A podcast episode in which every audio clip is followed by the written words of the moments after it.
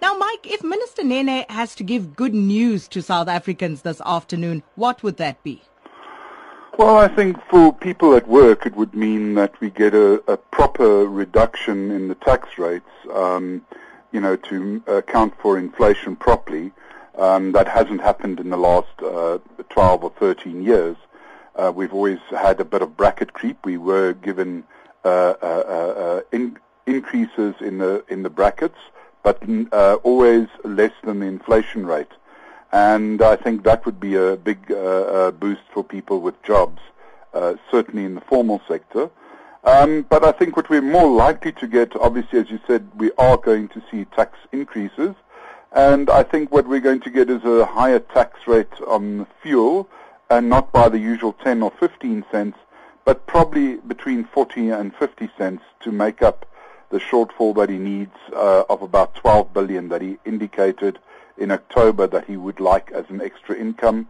The rest may then come from uh, not giving us the full bracket increases uh, uh for inflation um, that's what I think is going to happen. And then obviously what most people don't really always talk about is that he's indicated that there will be a 25 billion rand saving on uh, stuff from the uh, or on spending from the government um, itself. But uh, I guess the devil lies in the detail there because one would like to know exactly how that will be affected. But uh, there have also been suggestions, Mike, about uh, the uh, an introduction of a significant hike to the fuel levy. What do you make of that? Well, as I said, there's uh, very likely to be a, a significant hike in the fuel levy. It makes sense at this time of the economic cycle. The economy, uh, as we saw now in the fourth quarter, did bounce back, but it's still a little bit of a weak economy because we do have power outages. If one wants to say it's, uh, you know, the lower oil prices versus power outages, that's uh, the main drivers of our economy seemingly now. But while the oil prices are low, it won't have that much of an inflationary impact.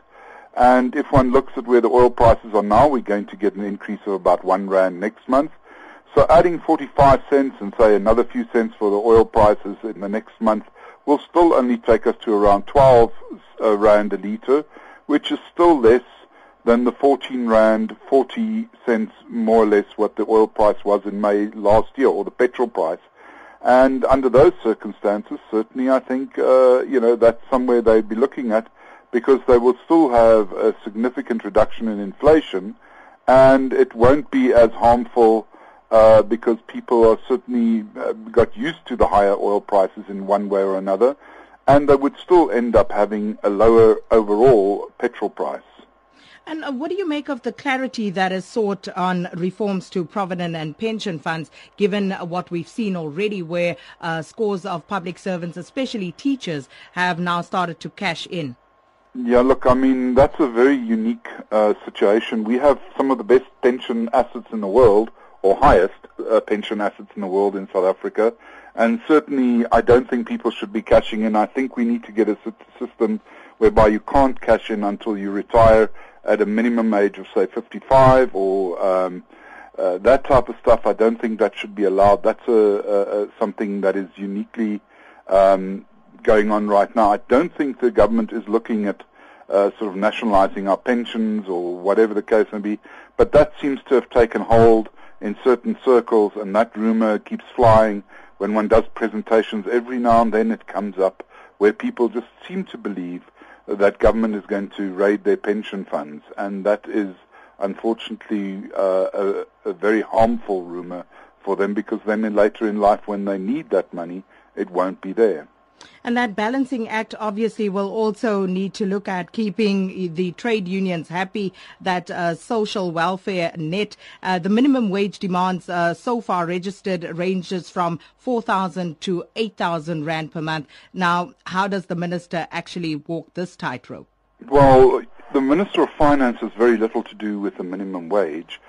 Um, he has a little bit to do with the negotiations on state salaries and uh, that could set an example. But state salaries already are very high in South Africa, and it's one of the areas that we're going to expect the minister and the, not just uh, uh, South Africans and overseas people, but just out of a very logical sense that uh, the government salary bill now takes up nearly 14% of our GDP.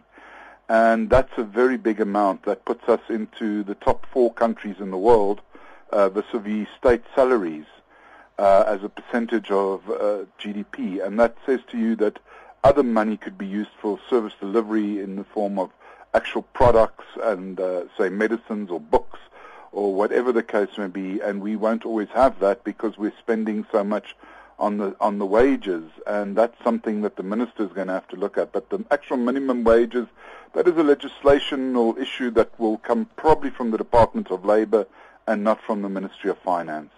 And then just finally, Mike, before we let you run, Eskom, of course, top of mind for many people. Um, what can the minister say to actually allay fears and reassure people and the market in general that we are on track?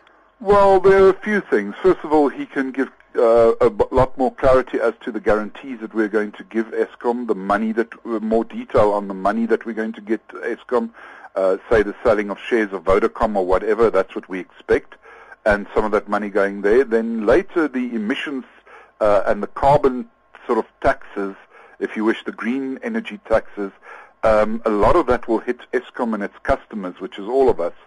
Um, that could be uh, delayed for another while, uh, or perhaps it could be uh, softened so that that doesn't form another blow to the economy come next year, because that is something that's on the horizon for 2016. Um, so I think industry specifically wants some clarity on that. And it's quite clear that Eskom is a big headache, but we must remember Eskom is different to other parastatals at the moment in the main in that it's actually building infrastructure, whereas many of the other parastatals that need money, the uh, SA Express and SAA, they need uh, guarantees for their running costs. Uh, we're not talking about them needing guarantees to buy planes. So Eskom guarantees are going to be needed uh, more and more um, for the power stations that we have, which are now getting very expensive um, to run, and also the new ones that we're building.